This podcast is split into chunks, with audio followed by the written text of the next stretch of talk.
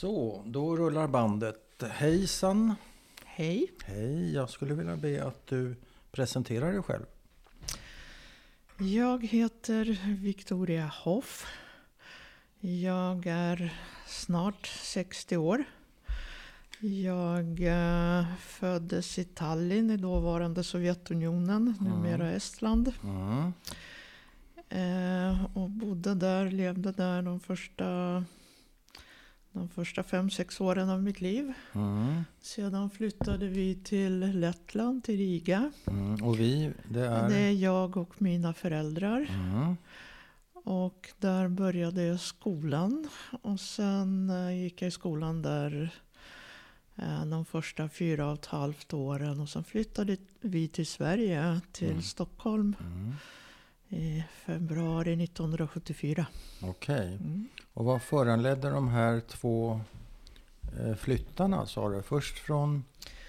Eh, Eh, Estland till ja, Riga. Min pappa är från, från Estland och pappa och mamma var från Lettland. Ja, ja. Så att eh, de gifte sig i, i Estland och där föddes jag. Och sen Mm. fick pappa jobb i Riga i Lettland och då flyttade de dit. Mhm. Mamma var ju därifrån. Och varför flyttade ni till Sverige? Eh, det, då kommer vi in på temat för dagens samtal. Att Mm. eh, under kriget, eh, min mammas familj bodde ju som sagt då i Riga. Mm. Och, och mormor som från början var från Tyskland. Från en sekulär judisk familj i, i Berlin. Mm. Gifte sig med en judisk man i Lettland. Eh, och de bosatte sig i Riga och fick två barn. Min mor och eh, hennes bror, min morbror. Mm. Eh, och sen i samband med händelserna under kriget så skildes de åt. Deras pappa, min morfar, avrättades, arkebuserades eh, och eh, Var i skogarna där? i Rumbola, skogarna där. Rumbolaskogen? Exakt, exakt. Så han var en av dem? Han var en av dem, så var det. Oj. Och ehm, de här två barnen då som då var små, min mor är född 36 och Ja. hennes bror 38. Aha.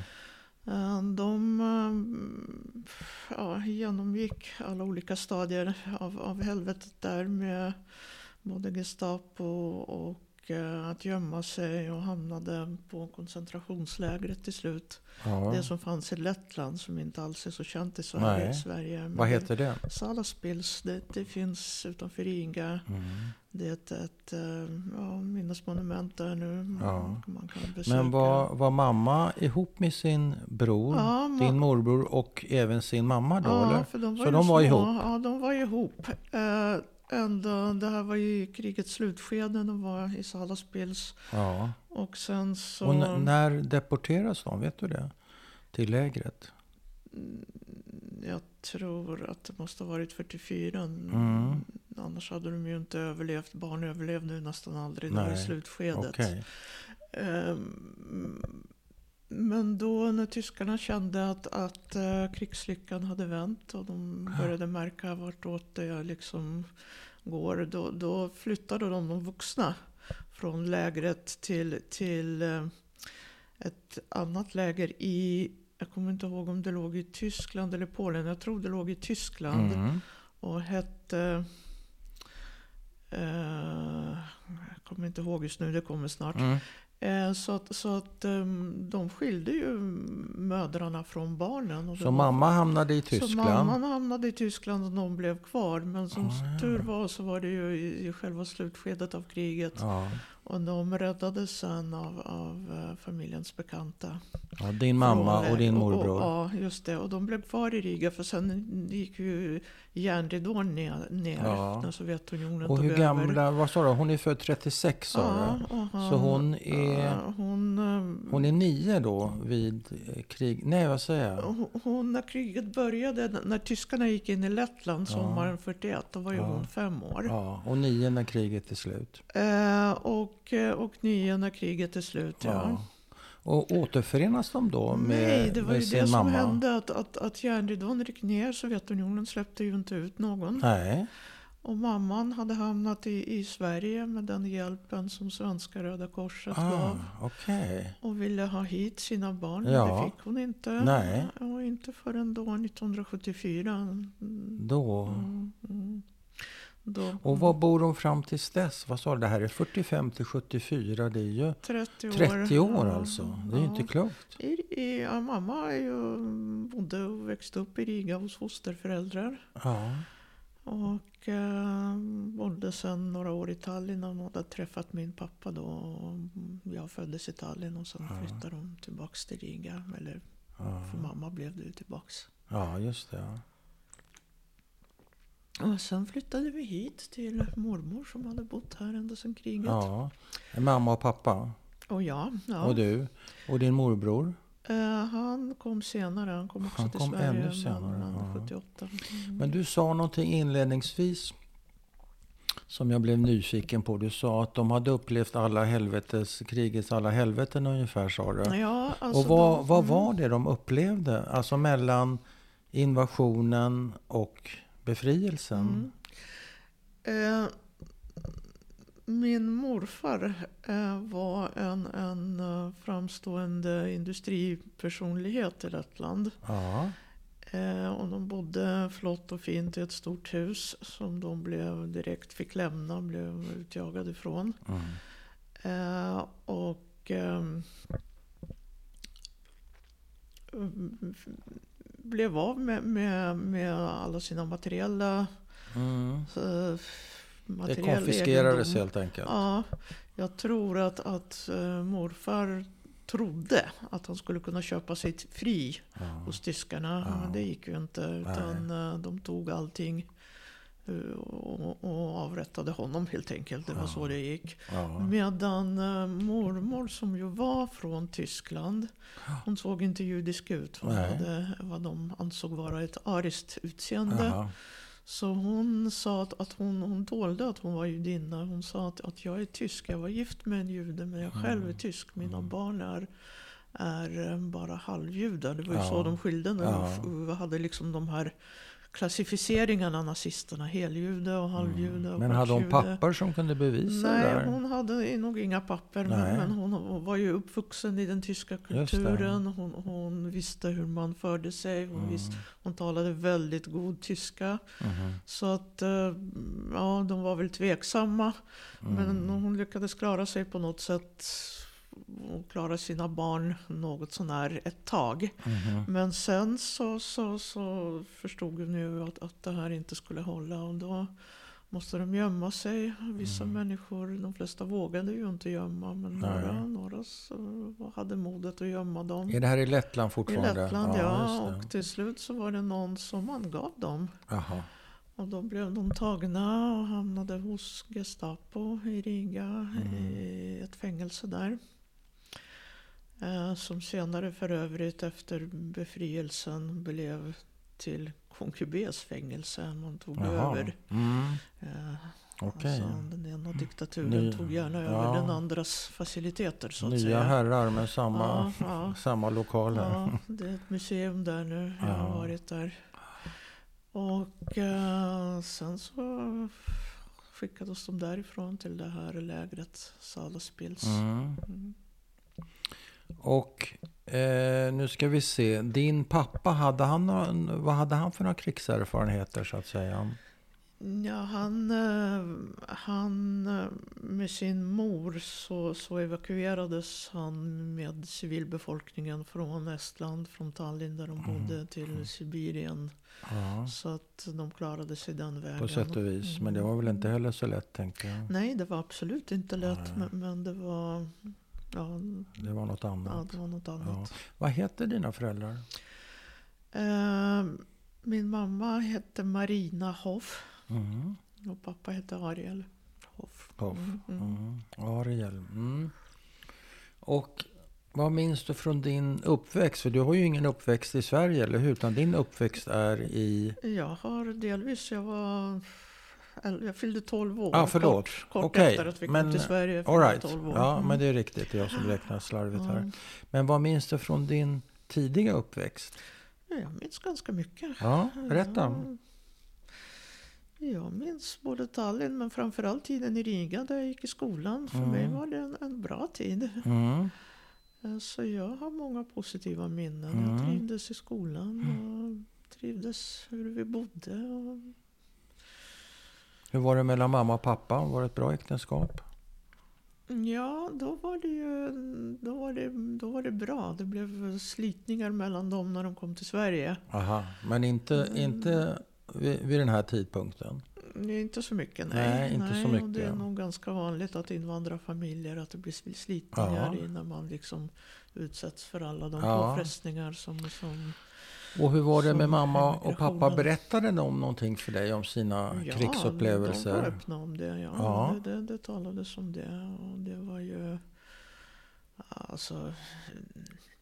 Det var ju, alla hade ju haft krigsupplevelser, inte Mm. på samma sätt kanske, Nej. men, men någon form av krigsupplevelser hade ju alla där. Ja. Och var barn till, till, eh, till människor som har farit illa på ett eller annat sätt i kriget. Mm. Så det var inte något förbjudet, utan det, Nej. det talades om det. Ja.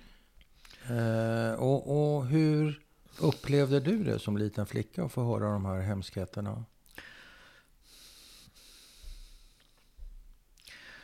Jag... eh, Jag tyckte att det var intressant att lyssna på det. Det Mm. var... eh, Jag märkte ju att de berättades med stor inlevelse. Att det Mhm. fanns en, en stark känslomässig laddning Mm. i de här berättelserna. Och... eh, Ja, jag mm, minns det inte på något negativt Nej. sätt att jag fick höra det. Absolut Det var inte skrämmande för dig? Nej, det var som. inte skrämmande. Det var... Nej, jag upplevde det inte på det sättet. Nej. För mig var det ju någonting som hörde dåtiden till.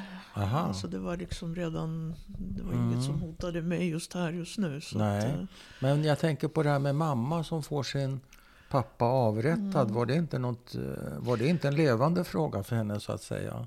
jo, det, det var, för henne var det absolut levande. Och för mig Mm. är det ju levande på så sätt att jag fick ju aldrig uppleva min morfar. Nej. Eh, annat än på ett fotografi. Ja. Eh, eller på några fotografier. Ja. Och genom berättelser. Men eh, för mamma var det ju väldigt, så, absolut, det var ju ett trauma som, Ja. som för henne, som för, precis som för andra som Mm. har genomlevt det. Och de Hade hon mardrömmar och sånt där? Vet du det? Mardrömmar direkt tror jag inte att hon hade, men hon var ju påverkad. Hennes personlighet var ju påverkad och det förstod ju inte jag förrän, förrän i, i vuxen ålder. Hur påverkad hon var. För att för mig var det ju, det var ju inte så hon själv formulerade det heller. Nej. jag är påverkad och Nej. därför är jag på ett visst sätt. Så, så, det var ju inte så. Så, så låter det inte. Nej, så låter det inte. Nej, utan det förstod jag ju långt senare. Och hur var hon påverkad skulle du säga? Om du tittar idag bakåt. Ja, hon På vilket var ju sätt blev hon påverkad? extremt... Eh, hon hade ett väldigt starkt kontrollbehov. Mm. Och en överdriven oro för mig. Ja. Jag var ju hennes enda barn. Ja. Och eh, det kväste ju mig. Det gjorde ju svårt för mig under tonåren och under uppväxten. För hon Ja. var extremt liksom... Ja, det var väldigt tryckande att vara under den här eh, eh, oron och, och Ja. behovet att, att ha konstant kontroll. Och jag förstod det inte då heller. Det förstod jag långt senare. att ja, var det här ju- överbeskyddande alltså. Ja, ja, att hon var hela tiden rädd för katastrofer på något sätt Ja. och att de skulle drabba mig. Ja. Hon, alltså, det hon egentligen var rädd för att hon kunde inte vara där och styra Nej. och ställa. Och jag, det, det förstod jag ju senare. Att Men vad ledde det till? Gråtattacker, hysteri, Ja, det, eh, det, ångest det ledde till eller att hon, eh, att, att, eh, inte gråtattacker, Nej. men att hon, jag kände mig väldigt kvävd av Ja. detta. Men behövde du alltid rapportera om du, om du Ja, kom hem sent en kvart? Var det ett problem? Ja, ja, och inte fem minuter för sent så var det redan uh, hemskt. Oj. Och absolut ringa hem hela ja, tiden. Ja, ja. Och det var ju långt ifrån mobiltelefonen, långt innan mobiltelefonens Ja. tid. Och, och det var väldigt sådär att... att så. Mm. Så det Hon kunde du... inte sova när jag inte var hemma tillräckligt tidigt. Och hon, när jag väl kom hem, hur, hur, eh, hur tyst jag än försökte smyga så hörde hon och kom Ja. ut och liksom ville se och nästan känna på mig Ja. att jag var hel och Ja. oskadd och sådär. Hon var traumatiserad helt enkelt. Ja, men det som sagt, jag insåg inte det Nej, då. nej, som barn och det var väldigt, för mig var det ju väldigt jobbigt att vara utsatt för det där Ja. överdrivna. För jag var ju inte, alltså, om man ser det krasst, jag var ju inte en tonåring som på något sätt var strulig på det sättet. Nej. Det fanns anledning att Nej. jag var så, så väldigt rädd hela tiden. Nej. Du var snäll inom citattecken. Jag var, jag var, precis, jag hade ju inga tendenser till, till ett beteende. Men det här är först i Sverige va? Eller? Eller på gränsen ja, lite? Alltså det, det, innan också. Men det, Innan också? Innan också, men jag Ja. märkte ju det mer ju äldre Ja, jag blev. ja. Alltså, när man blir äldre så, så vill man ju ha mer frihet. Ja, men det är och klart. jag- Och, och, Och då med det kompisar, mer. ja. Ja. Hur, hur, hur blev det då för dig när du eh, kommer till Sverige? Vart, var hamnade ni någonstans förresten? Vi hamnade här i Stockholm, vid Hammarbyhöjden. Ja. Mm. Och mormor eh, där. bor där redan. Bor ni i samma lägenhet eller? Hon bodde i samma hus. Eh, Samma Hon hus. lyckade, det blev en lägenhet ledig i samma hus och hon lyckades förhandla sig till hos hyresvärden Ja. att vi skulle förhyra den när Ja. vi kom. Mm. Hur stor lägenhet var det? Det var en liten tvåa. Mm. Mycket mindre än den som vi hade i Riga. Men Ja. ändå... Och fick du ett eget början. eh, sovrum? Ja, jag bodde i ena rummet och Mm. de i det som blev deras rum och vardagsrum. Ja, just det. Så att, eh, Mm. Eh, jo, men som sagt, det, det, det var ju en jobbig tid. Men, men mammas, eh, det här märktes ju redan tidigare. Hon hade svårt Ja. att skilja på eh, vad som var hennes känsla och vad som var så att säga det realistiska. Exakt, vad som var verklighet. I en Eller? viss mening. Hon, hon var inte, alltså hon var en, en, en nykter person om man kan säga så. Ja. Men, men när det gällde just mig så sa hon det. Jag minns att jag fick inte, alltså det här var innan Sverige, Ja. jag var 8-9 år. Ja. Jag fick inte åka pariserhjul för att hon var höjdrädd och tyckte Ja. att det var läskigt. Ja. Och det är en sån Så det flöt ihop det, det för flöt henne. ihop. Och, det, och det där blev ju svårare och svårare för mig ju äldre jag blev. För Ja. att jag förstod det inte då, men det blev ju väldigt begränsande och, och Mm. kväsande och kvävande för mig att leva med det där. Kommer du till en punkt där du säger nu är det nog, nu vill jag vara en egen person, nu, nu kan jag inte ställa upp på det här. Mamma var ju samtidigt en ganska dominerande Jaha. figur. Så det Jaha. var inte så lätt. Det var inte så lätt. Nej, eh, jag, mitt skydd blev att jag, eh, jag slöt mig inåt. Jag berättade inte saker. Jag höll, jag höll mig för mig själv så mycket jag kunde. Ja. Var det problem för dig att vara med kompisar menar du? På grund av det här? Nej, det är inte... Nej, men... men eh, alltså, hon hade ett behov att kontrollera och veta allting. Ja. det, det vill man inte vara med om som Nej. tonåring. Så du tog inte hem kompisar? Så gärna? Nej, det gjorde jag väl kanske inte heller. Men, men framförallt var det mitt sätt att revoltera mot att, att bli så kontrollerad hela tiden. Jag undandrog mig kontrollen genom att hålla mig på min kant. Liksom. Ja, men innefattar det att du även inte har så mycket kontakt med kompisar? Hänger det ihop? Det, det hänger delvis ihop Mm. men inte alls helt. Jag hade ju egna problem som inte alls hade med det att göra. Okej. I samband med eh, ja, byte av land och invandrarbarn. Och, Ja. så, så. Vad fick du för problem? Ja, det var ju en väldig kulturkrock Mm. som jag var totalt oförberedd Mm. på. Annat språk? Ja, annat språk också, men det var faktiskt eh, ett mindre problem än vad man kan tro. För det är ju Mm. ett övergående problem. Mm. Och det var i och för sig kulturkrocken också. Men, men annat språk var man ju beredd på att det skulle bli ett problem. Mm. Men inte att det var en sån total mentalitetsskillnad. Vad var skillnaden? Som, alltså, skillnaderna har nog blivit mycket mindre nu. Världen Ja. är mer global och både Sverige och Lettland är med det. EU och det Ja. är marknadsekonomi här som där och ungdomar lyssnar på samma Mm. musik och kan se samma serie. Mhm. Då var det ju två helt skilda världar. Det var ju totalt, och det var ju, det är ju inte geografiskt långt men det var ju Nej. verkligen som, som två olika planeter. Och vad, vad, vad reagerade du på då? Vad, vad var det som ja, var så alltså annorlunda? skol, hela skolmiljön, hur man förhöll sig. Jag kommer ju från en väldigt auktoritärt Ja. skolsystem där man reste sig upp och stod i vakt när vuxna kom in i klassrummet. Och alla hade skoluniform och det var jättenoga med disciplin och läxor och allt Mm. möjligt. Och här gick man och slängde och kallade lärarna för jävla gubbe. Ja, ja. Och, och det var ju Det liksom, var främmande. det var väldigt främmande. Ja. Samtidigt som själva mm, nivån, den så att säga akademiska nivån var ju så mycket lägre. Här? Ja, här ja. Ja, det var det. Eh, Det tänker Mm. jag på ibland när jag följer skoldebatten. Mm. eh, Att man säger att skolan har blivit så, Mm. så dålig och det var bättre, liksom mera kunskapsskolor, bättre Mm.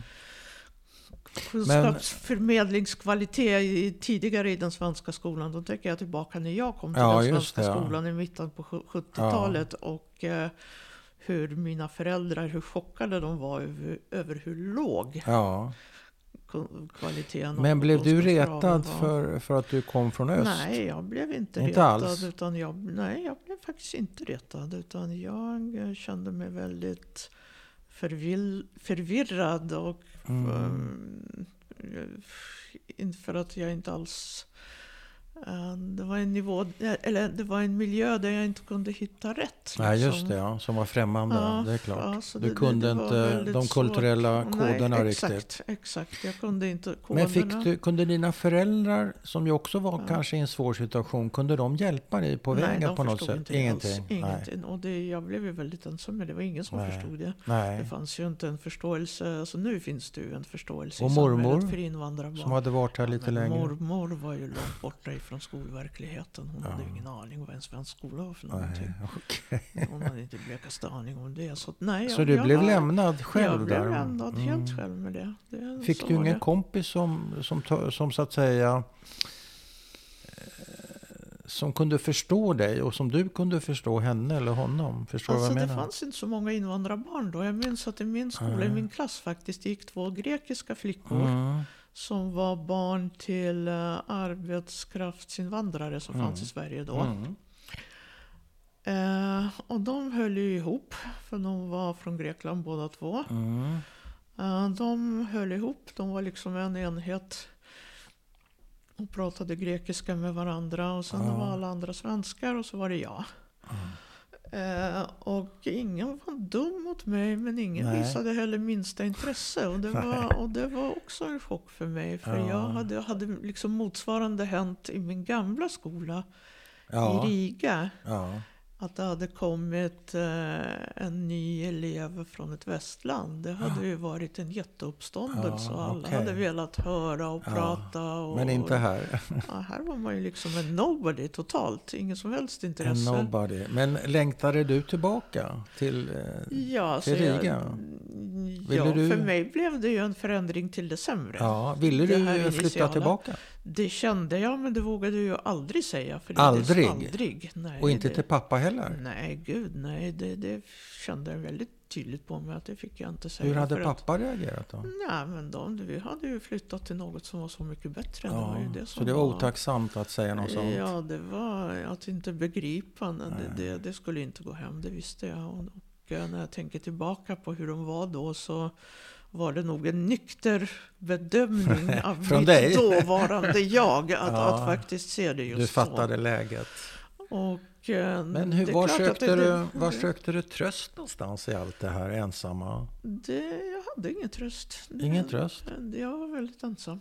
Ingen musik, ingen litteratur, Jo, ingen... det, eh, det, det hade jag. Det hade Det jag. hade det, du. det, tröst, ja. Det var väl verklighetsflykt Ja, okej, okej, Eh, verklighetsflykt. för, men verklighetsflykten fungerade ju som en tröst. Ja. Det var musik och böcker och Ja, sånt. ja, där kunde du hitta, Ja, no, hitta där- något ja, kanske. ja, Eget ja. rum, Ja. låter det som att du Mm, behövde. mm, mm.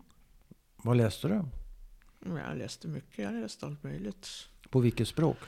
Ja, först på, på ryska då, Ja. som var det språket vi, som är mitt modersmål och som Ja. vi talade hemma. Och sen allt mer på svenska. Aha. Mm. Minns du någon särskild eh, bok som du gillar? Jag läste allt. Jag Ja, läste läste. klassiker. Ja, Aha. jag läste väldigt mycket. du var en sån där bokslukare. Ja, det var, jag, det var jag. Jag läste klassikerna. Ja. Jag läste allt möjligt. Mm. Pappa har vi inte pratat så mycket om. Eh, berättade han om sina krigserfarenheter och hur, hur var han präglad? Hade han några Ja. motsvarande trauman som, Han som mamma? eh, hade vissa minnen av hur eh, han och hans mor levde då i, Mm. under eh, den här tiden när de hamnade under kriget i Mm. Sibirien. Och det Mm. var så en svår vardag. Men eh, i hans fall var det ju, alltså mammas sida, de, eh, de kom ju under stöveln mm, på den ena diktaturen och, och blodtörstiga, liksom hela Hitlerregimen. Ja, då. Medan på pappas sidan hamnade de mer under den vänstra stöveln, Mm. under Stalins. Just det, Ja, den vänstra ja, stöveln kan man Eh, säga. Ja, men det är så jag ser det. Det är Ja. faktiskt så. Ja. Eh, de har ju faktiskt mycket gemensamt. Mm. Yttersta högern och yttersta vänstern har Mm. mycket gemensamt. Och hade det då också. Men berättade han om sina erfarenheter för dig? Ja, alltså det som var och som, som talades om och som jag visste att hans far, min farfar, Ja. han hade ju varit kommunist i unga dagar. Mm. Eh, det var ju många judiska unga personer i början på 1900-talet, 1920-talet. Som var väldigt eh, alltså vänstersympatisörer. För de såg det som en utväg från alla de orättvisor och den diskriminering Mm. som, som förekom innan. Och Mm. Socialismen lovade ju likhet för alla och sådär. Mm. Eh, så att när Sovjetunionen eh, övertog Estland så fick ju han som, som man visste var kommunist, han fick ju en ganska hög befattning inom industrin. Han var Mm. ingenjör och fick Mm. en hög befattning i industrin. Men det varade ju inte länge. För sen Det här är ju, farfar va? Det är farfar. Ja. och sen kom ju Stalins terror och alla blev ju anklagade Ja. för allt möjligt. För Är det han 37 behövde- eller när är vi framme vid då? Eh, Det är, eh, det är, nu ska vi se, det är 44 någon gång, ef- efter befrielsen. Eh, Jaha, så eller, sent. Eller ännu lite senare tror Ja, jag. ja. minns Så inte under 30-talet alls, för då var det ju också en terror. Ja, jo. Men det här är senare, okej. Det här är senare. Mm. Eh, Under 30-talet var ju terrorn i, i Ryssland. Under det. 30-talet var ju de baltiska senare republikerna. De var ju självständiga då. Så. Just det. Eh, Men sen Stalin hade ju sina Gulagläger. Det var ju Mm. hans motsvarighet till en koncentrationsläger. Mm. Där han tog in slavarbetskraft som skulle liksom fixa sovjetiska ekonomin. Mm. Så att eh, folk anklagades till allt möjligt och farfar blev också anklagad för någonting som han Mm. inte hade gjort. Men det, det spelade ju ingen roll utan han hamnade ju han hamnade ju i ett Gulagläger då och var Ja. borta i, i, i tio år från familjen. Eh, Efter kriget eller? Efter kriget. Och tio år framåt? Och tio år Ja, framåt. ja. Men överlevde? Men överlevde, ja. Mm. Men det är klart Fick du det, det träffa honom någon gång? Ja, farfar? ja, jo, jo, han, Ja. han levde. Honom fick Han jag levde. träffa. Mm. Och det var ju naturligtvis ett trauma för det var ju familjerna till de som, hade, som var anklagade och, och hamnade i Gulag. De var ju också illa sedda. Såklart. Och var liksom barn till en... Så det drabbade även din ja, pappa då? Ja, ja, dels i den direkta formen att han fick växa upp utan sin far. Och, och dels i den här indirekta formen att det var helt enkelt farligt att vara familj Mm. till. Man, man Till en liksom klassförrädare. utsatt. Ja, ja. Exakt, exakt. Det är en klassförrädare. Ja. Dit, ja. Och detta Mm. trots att farfar hade varit kommunist. Han var god kommunist. När han väl Mm. kom tillbaka från lägret så var han inte kommunist Nej, längre. han. Okej. Men eh, skulle du säga att pappa var... Hur var pappa som person? Du har, du har beskrivit mamma väldigt också- levande. Hur var Han också ingenjör. Ja, som mamma? Nej, mamma var inte ingenjör. Nej, Hon var men lärare. när du säger Lärare. också, farfar? Farfar, Okej. ja. Mm. Pappa hade en annan inriktning. Farfar var textilingenjör. Pappa Mm. var kemiingenjör. Okej. Han var en väldigt intellektuell person. En som eh, under hela sitt liv ägnade sig åt att bi- vidarebilda sig själv och läsa och Mm. skaffa sig väldigt djupa kunskaper i, Mm. flera olika områden. Filosofi, historia. Så han var bildad kan han man var säga. väldigt bildad, Mm. väldigt intellektuell, Mm. inte alls praktisk. Nej, Nämligen, vad betyder det? Ja, det betyder att eh, trots att han var ingenjör så var han en helteoretiker. Ja. Gränsen gick vid att kunna skruva i en glödlampa ungefär. Det, Ja, det, ja. det var så. Intressant. Ja. Eh, han var en generös person för många människor samtidigt Mm. som han var väldigt lynnig. Han hade ett, ett humör som inte var så, så lätt och rolig. Han blev väldigt lätt upprörd Ja. och sådana saker. Och, Och vad, hur yttrar sig det? Den här, är det en kolerisk sida eller vad, vi ska, vad ska vi kalla det för? Ja, det är en, en obalanserad Ja, sida. obalanserad, ja. alltså han- Men han- bo- eh, blev han våldsam? Alltså Nej, fysiskt våldsam, våldsam? våldsam blev han inte, Inte fysiskt men verbalt. Men och verbalt blev våldsam. Han väldigt, Ja. ja, Och vad kunde, vad, vad kunde vara tändhatt i en sån där? nästan vad som helst. Nästan vad som Ja, helst. nästan vad Och hur helst. ofta? Ofta. Och vem riktade det sig mot? Ja, det Typiskt. riktades mot den som råkade vara i närheten. Det, det vill säga även du ibland? Även jag ibland. Och jag, jag gick inte fri från det. Och det var väldigt mycket kritik mot, alltså mot mig. Och, Jaha, och vad, var det, vad hade han att invända mot dig? allt möjligt. Det, det var sällan nog det jag var och det jag gjorde. Så Nej. att, eh, det, ja. Så du kände det, om jag får tolka det här Mm. nu, du får säga till om jag är snett ute. Du kände dig inte helt och fullt älskad av din pappa och du kände dig kvävd av din mamma. Är det en... Ja, så, så Kan det vara man en rimlig- Det, ja, ja. Ja. Jag kände att jag tufft. måste hålla mig undan. Att Ja, det just det. Mig, och det gjorde jag också. Ja. ja. Men blev du var var det obehagligt de här eh, utbrotten, de här verbala? Ja, Utbrotten. den Var det var, läskigt? verkade vara väldigt hätsk i sina uttalanden. Ja. Och Hur länge kunde det pågå då? Var det snabbt? det var väl kanske inte att det pågick så väldigt länge, men det Nej. var ofta förekommande. Ett exempel är ju när jag började i den svenska skolan och på högstadiet började man med de här naturvetenskapliga ämnena, Ja. med kemi bland annat. Och pappa Ja. var ju kemist. Jaha. Och, ehm, och ehm, någon gång lyckades jag få femma på ett kemiprov. Femma var högsta betyget Det är ju toppen. Ja, men det tyckte inte han. För Nej. han förhörde mig och liksom märkte att Det jag var- ingenting kunde. Så det var ju liksom inte värt någonting Nej. ens. Ens Och det kunde liksom- bli ett, det blev ett utbrott av den det blev situationen? inte ett utbrott, Nej, men det blev men kritik. liksom en nedvärdering. Ja. Att, att ja, liksom, det är ingenting värt. Det är liksom... Mm. Ja, så att det... det låter jobbigt. Ja, det, det var jobbigt. Mm. Men skiljer de sig senare? Eh, Alltså de bråkade ju väldigt mycket. Ett tag flyttade de isär men sen Ja. flyttade de ihop igen. Ja. Sen, sen blev det kanske bättre igen. Sen flyttade jag hemifrån. aha. Hur gammal är du då? 19. När Då drar du. 19. Och vad är, Ja. din, vad är din biljett ut? Vad ska du göra då? Ja, men alltså jag ville inte... mm, Ja, jag ville bort. Ja, det verkar ju rimligt. Jag flyttade ihop med, med en pojkvän som jag hade då. Ja, Flyttade till honom. ja. ja. Svensk kille. Ja. Ja, var han presenterad och sådär? Om han var... Presenterad? Hade du tagit ja, hem ja, honom? Ja, Ja, ja, ja. Det hade du kunnat göra. Mm. Och vad tyckte mamma och pappa om, om den här killen? Jag vet inte. Nej. mamma och pappa hade ju inte så höga tankar om, om mig så. De tyckte det var bra att jag lyckades få någon pojkvän tror jag. Okej. Ja, förlåt att jag Ja, skrattar. jo, men det, De verkar väldigt stränga.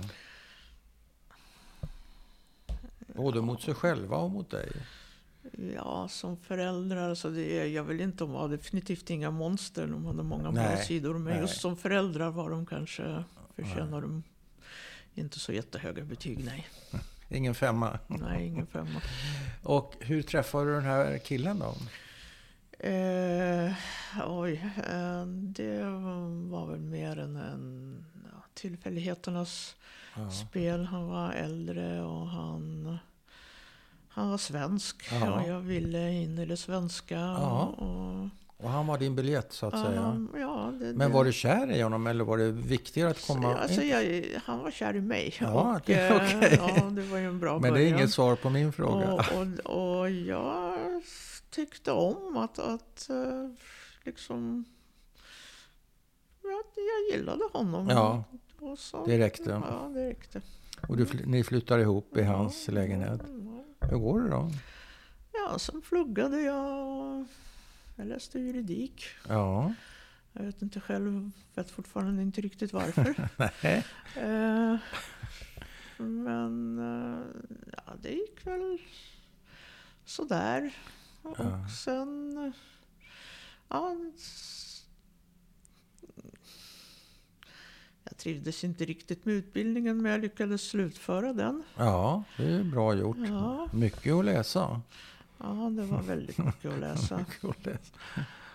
Och eh, så småningom gifte vi oss och fick två barn som Ja. är vuxna nu. Ja. Nu har jag ett barnbarn också. Ja, grattis. Snart, snart har jag två Ja, barnbarn. grattis igen. Tack. Så att, eh, det är roligt. Sen skilde vi oss. Ja. Eh, ja, sen flöt livet på. Jag hade flera olika jobb. Och, Mm. Känner du dig mindre ensam idag? Ensamhet är ett existentiellt tillstånd. Det är riktigt. Och ensam tror jag att man alltid är. Men mer eller Mm. mindre. Mm. Man känner av det. Just mer det. eller mindre. I olika faser och på olika sätt.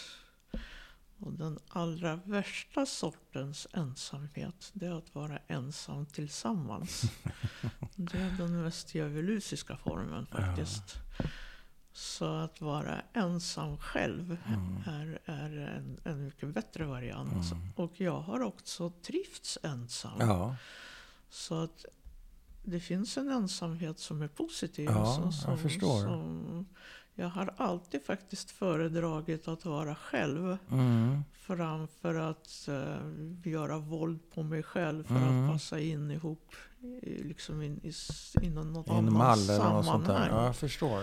Så att eh, ensamhet har många olika liksom, dimensioner. Mm. Men är det här en bra period i ditt liv skulle du säga? Just nu ja, Ja, det är väldigt det, ja. bra. Ja. Väldigt, väldigt. Det här är den bästa perioden Ja. i mitt liv. Bra perioder i mitt liv, det var åren i Riga Mm. och sen från kanske 50-årsåldern. Ja. Och nu Det fram är det är ju då. hopp, det är ju hoppfullt. Ja, det, det visar att Det- det, ja, det är att det är en väldigt bra period Ja. i mitt liv just Ja. nu. Helt otroligt bra. Jag kan inte tro att det är sant. Men jag funderar på när du flyttar Mm. hemifrån eh, med din blivande man. Mm. Påverkas ditt, din relation till dina föräldrar till det bättre på något sätt? Får de en annan respekt för dig? Får ni en annan kontakt? Händer det Nej. någonting överhuvudtaget? Nej, tycker jag inte. Eller blir det sämre? Sämre blir det inte heller. Nej, Men det, Men det påverkas, det är Nej. status quo? Nej, jag tycker inte det. Nej. Har du någon gång försökt prata med dina föräldrar om hur du har haft det? Hur, vad, hur du har tyckt om dem som föräldrar? Har ni kunnat prata om det? Nej. F- nej, jag upplevde under väldigt lång tid att, att, eh, att det inte var värt och inte lönt. Och sen, Därför att du försökte, eller hur menar du? jag upplevde att det fanns en aggressivitet. Ja. En, en ovilja att ta till sig. Aha. En vilja att, att liksom, Mm. vad ska man säga? Prata gör man om man känner att det finns en mottaglighet. ja. En välvillig mottaglighet. Ja. Det jag upplevde inte att det fanns. Nej, Att det skulle bli en konfrontation. ja. det var inte tryggt mellan er alltså? Nej, jag tycker inte det. Nej. Och sen blev det också ett sätt från min sida, så små, först omedvetet och senare också mer medvetet. Det var ju mitt sätt att ge igen. Att, att liksom, det, det är inte så ge? schysst att, att, att säga så, men jag säger Nej, som det är- är. det är Att- Ja, ärligt. jag är ärlig. Det, Det det, är blev ärligt. ju till en sorts hämnd också. Men vad var det du skulle hämnas för egentligen? Vad var idén? Det var inte en idé, det var en känsla. Okej, vad var känslan? Att hämnas? Eh, ja, att, att de hade varit så okänsliga Ja. och så liksom körde över mig och Ja. Inte kunde se vad de egentligen krävde och utsatte mig för. Ja. Hm. Men nådde ni, mamma eller pappa eller båda, nådde ni någon gång en punkt där ni kunde prata? Nej, jag Ärligt? tycker inte jag kan säga det. Nej, okej. Alltså vissa saker kunde vi prata om. Ja, men om det vi pratar om nu menar jag. Eh, nej. Nej, det gick inte.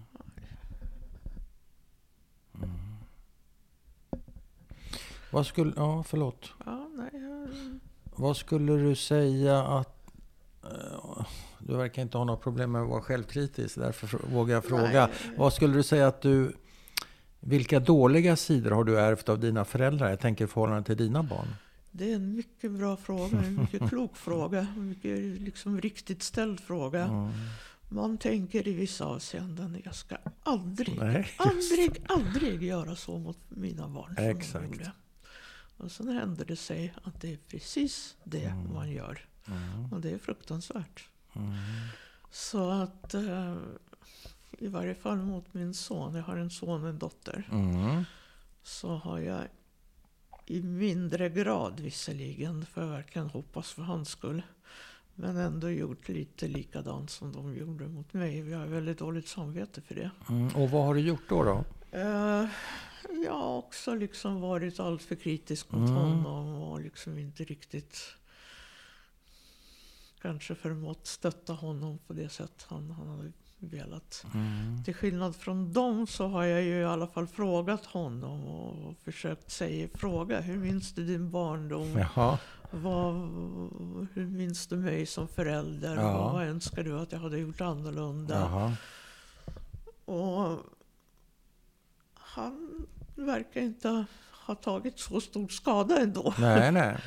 Eh, För vi har en ganska bra relation. Mm. Eh, Både med min son och med min dotter har jag, vågar jag tro, betydligt bättre relation än, än eh, vad barn och föräldrarrelationen hade varit eh, mellan mig och mina föräldrar. Ja, det är fint att Nu höra. måste jag ta lite vatten. Ja, visst. Vill du ha det? Ja, tack. Tar en liten paus. Så. Men jag tänkte på med dottern då. Har du motsvarande dåligt samvete? Eller, eller är det mest, mer mot sonen så att säga? Eh, Mina barn är väldigt olika sinsemellan som Ja. personer. Ja. Och sonen var väl kanske den som var mer lik mig i Ja. sitt sätt.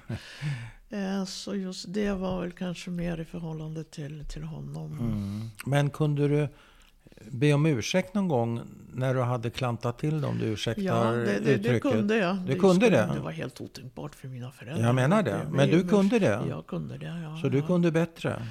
Ja, det får jag verkligen hoppas för mina barns Mm. skull. Så du kunde känner igen bättre. mönstret men du har också kunnat göra någonting annat? Ja. Som inte är en del av mönstret. Ja, det, Mm. det, det, Det är fint. anser jag nog att jag kan säga efter att ha frågat dem också Ja. hur de har upplevt sin, sin barndom. Men när du re- reflekterar över det här själv, Mm. kan du inte också se att när du gör sådär mot eh, ett av dina barn eller båda, det spelar ingen roll, eh, så är ju det såklart oförtjänt. Det är ingenting som de förtjänar, det är ingenting som de behöver.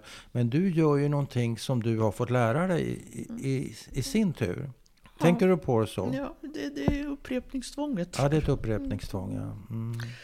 Och jag var medveten om det och kunde parera det delvis, men bara delvis. ja, men I alla fall bättre än inte alls. Nej, Men vet du vad som triggar det då?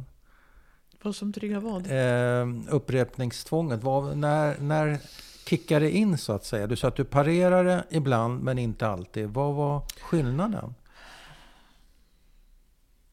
Jag kan faktiskt inte svara på det. Jag vet inte Nej. vad skillnaden var. Nej, Men du vet att det var en skillnad? Ja, ja. Det räcker ju. Mm.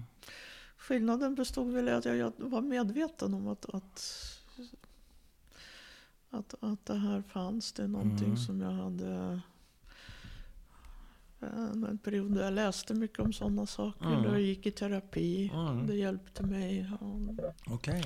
det Men kom jag nog tänker- indirekt också mina barn till, till, till Ja. nytta så att säga. Men jag tänker Nytta. också det här du berättade om mammas oerhörda kontrollbehov. Var det också någonting som fördes vidare till dig och till dina jag barn? har, hade också ett kontrollbehov men återigen i mindre grad. Mm. Mm. I mindre grad. Och nu då när du har barnbarn? Finns det kvar? Mm, nej, alltså inte i förhållande till barnbarnet. Nej. Inte så. Nej. Och sen mina barn. Jag hoppas och tror också att, att relationen är lite mer frisk eftersom de vågar ju säga sätta stopp för mig. Jaha. När jag går för långt så liksom sätter de mig på plats lite Ja, grann. det är bra. Visar mig att, att hit men inte längre. Nej, just det. Ja. Och det är ett sundhetstecken. Ja, det är det ja. Mm. Mm. Men hur, hur blev det sen med mammas och pappas äktenskap? Höll de ihop till slutet eller Ja, sen, gick de eh, isär? det, de gick isär ett tag och sen blev de ihop igen och sen höll det ihop. Sen höll det- Ja, sen mm. höll det. Och det var, alltså relationer har ju olika mönster. Eh, Det blir som, och deras var ju att det var mycket käbbel. Ja, Men, men samtidigt också en väldig samhörighet som också fanns. ja okej. Mm. Och... Eh, Men tidvis var det ju sådär att de, de eh, ganska långa tider, att de kunde inte med varandra och heller kunde de inte utan, varandra. utan, nej, just det. Ja. Vad ska man kalla ett sånt förhållande? Ja, tycker det-? Är det ett destruktivt förhållande? Ja, det är ju inte ett lugnt och harmoniskt förhållande. Okej. Mm. Och när dör dina föräldrar? Ja, pappa dog ju redan 2003. Han hade Ja. leukemi, Ja. cancer. Och mamma dog 2015. Okej. Också av cancer. Ja, det är rätt Mm. så... Hur gammal blev mamma? 79. Ja, ja. ja det är ju ingen ålder Mm. egentligen idag. Saknar du dem?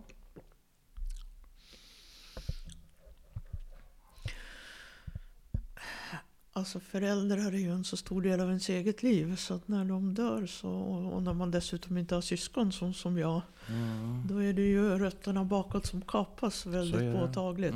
Mhm. Eh, och det, det är en sak. Men om Mm. jag saknar dem. Jag har väl egentligen mer saknat de föräldrar jag hade behövt men inte hade.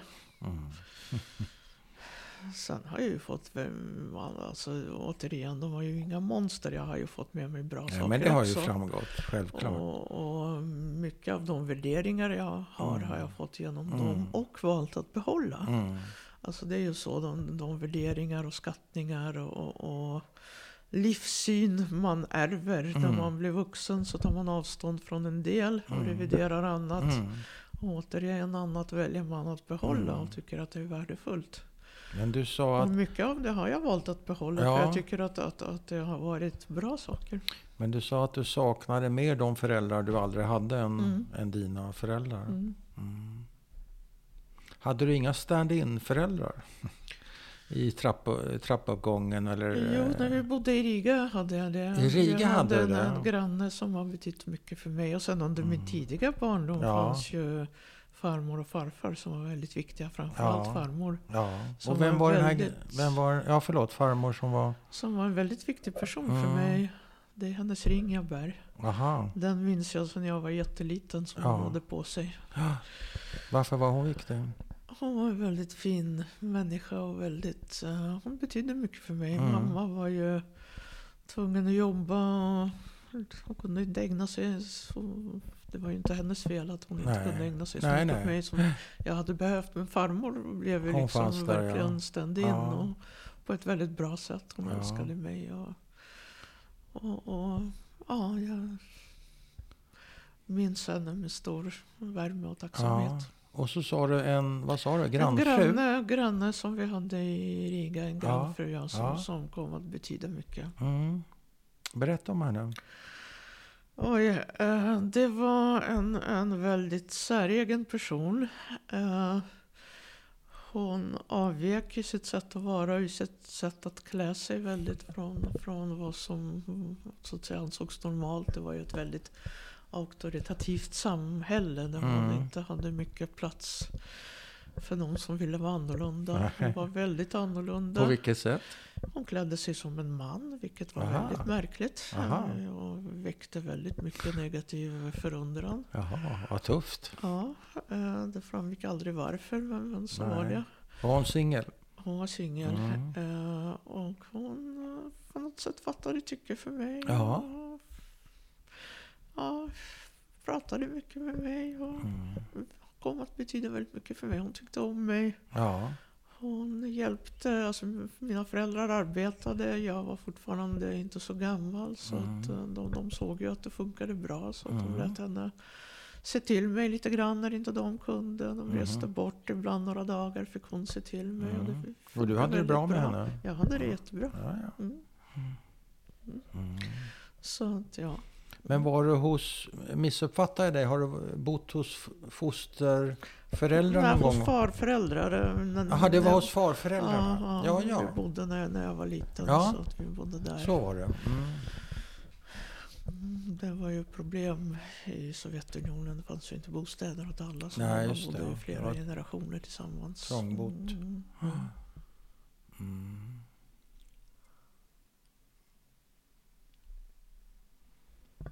Så du har i tidig år varit omgiven av flera kärleksfulla personer kan man säga? Ja, mina föräldrar älskade ju mig på sitt sätt. Jag påstår Ja. inget annat. Men, men de lyckades inte liksom Nej. förmedla det på rätt sätt. Nej, men jag säga. tänker på de här andra två ja, som ja, ja, farmor och den här kvinnan i, i en kostym. mm, Du, kvinnan i var- kostym, ja, Ja. precis. Mm. Var du inte nyfiken på henne varför hon klädde sig sådär? Jo, Men du frågade aldrig? Jo. Det var inte, du hon frågade? svarade- Hon svarade inte. Ja, du frågade henne. Vad Ja. tuff du är. Mm. Hur gammal är du då? Ja, det var väl då när jag var liten. Ja, Men du ville veta? ja. Hon hon svarade svarade inte. riktigt. Ja. Nej. Mm. Vad tror du idag då? Senare fick jag, jag ju veta att hon hade en väldigt tragisk historia bakom sig. Det visste jag inte då. Nej. Men hon hade en gång i tiden eh, tydligen då får man anta varit som alla andra eh, i sitt sätt att vara och Mm. var gift och hade ett litet barn, en liten dotter Mm. som dog väldigt tidigt. Mhm. Och det var hennes livs stora sorg. Kanske Ja. var det därför hon fick tycke för mig. Ja. en liten flicka sådär. Ja. Ja. Inte omöjligt. Mm. Varför dog dottern? Sovjetunionen före kriget. Ja. Det fanns mycket att dö Det fanns mycket Ja. Mm. Men eh, var ni i kontakt sen när ni flyttade till Ja, Sverige? vi brevväxlade och Mm. vi behöll kontakten ända till Ja. hennes död faktiskt. Ja, men ni träffades aldrig igen? Jo, vi träffades två eller tre korta gånger till. Ja, varför korta? Därför att, eh, ja, därför att det blev så. Alltså, eh, jag åkte dit Ja. och det, fanns inte så mycket tid på, men, vi träffades i alla Ja, fall. men blev det, blev det fina möten för dig? Ja, det blev det. Ja. Väldigt fina. Hade de kostym på sig? Eh, inte kostym, men hon klädde sig fortfarande i samma stil. Ja. Ja. klippte sig som en man. Manligt. Uppträdde som en man. Ja. Mm. Eh, jag börjar känna mig nöjd, men du kanske vill lägga till någonting? Jag du känner så- att det mest handlar om mig och mitt liv. Ja, det är ju meningen. Jaha, okej. Okej, Det är okej. rätt uppfattat. Vad vill du lägga till då som inte Nej, handlar jag om dig och vet ditt inte. liv? Jag trodde på något sätt att, eh, att, eh, att det var mer om, Dina föräldrar? ja, eller liksom överlevarnas barn. Var, jag trodde att det var, skulle vara mer kopplat till, till kriget och det. Men det kanske Ja, var ett ja. missförstånd. Nej, men alltså... Det är ju hur du har blivit präglad. Hur dina föräldrar har blivit präglade av kriget och i sin tur präglat dig. Det är ju idén med det hela. Mm. Och det tycker jag du har berättat väldigt fint om. Men... ehm, Alltså någon- generellt är ju, om man ser globalt så är det oerhört skrämmande många miljoner, hundratals miljoner människor vars liv har blivit präglade av tidigare, tidigare generationers och Mm. även den egna generationens många gånger erfarenheter av krig och Mm. diverse katastrofer. mm. Så det är ju mänsklighetens historia är ju en viss mening en historia om diverse katastrofer hela tiden som avlöser varandra. Så. Så att eh, i en viss mening är ju, vi ju väldigt, väldigt många som är påverkade av sånt som, som, Mm. som kan ha skett innan vi föddes men Mhm. som ändå fortsätter att påverka oss. Och så är Mm. det ju i mitt fall också. Det faktum att jag sitter här i Sverige Mm. just nu är ju en följd av, av andra världskriget kan man Mm. säga. Så är det. Hur känns det? Mm, Det är bara, jag bara konstaterar det. Jag kan inte säga att det känns på något särskilt sätt. Okej. Okay. Bra. Då vill jag mm. tacka dig så mycket. Tack. Tack, tack.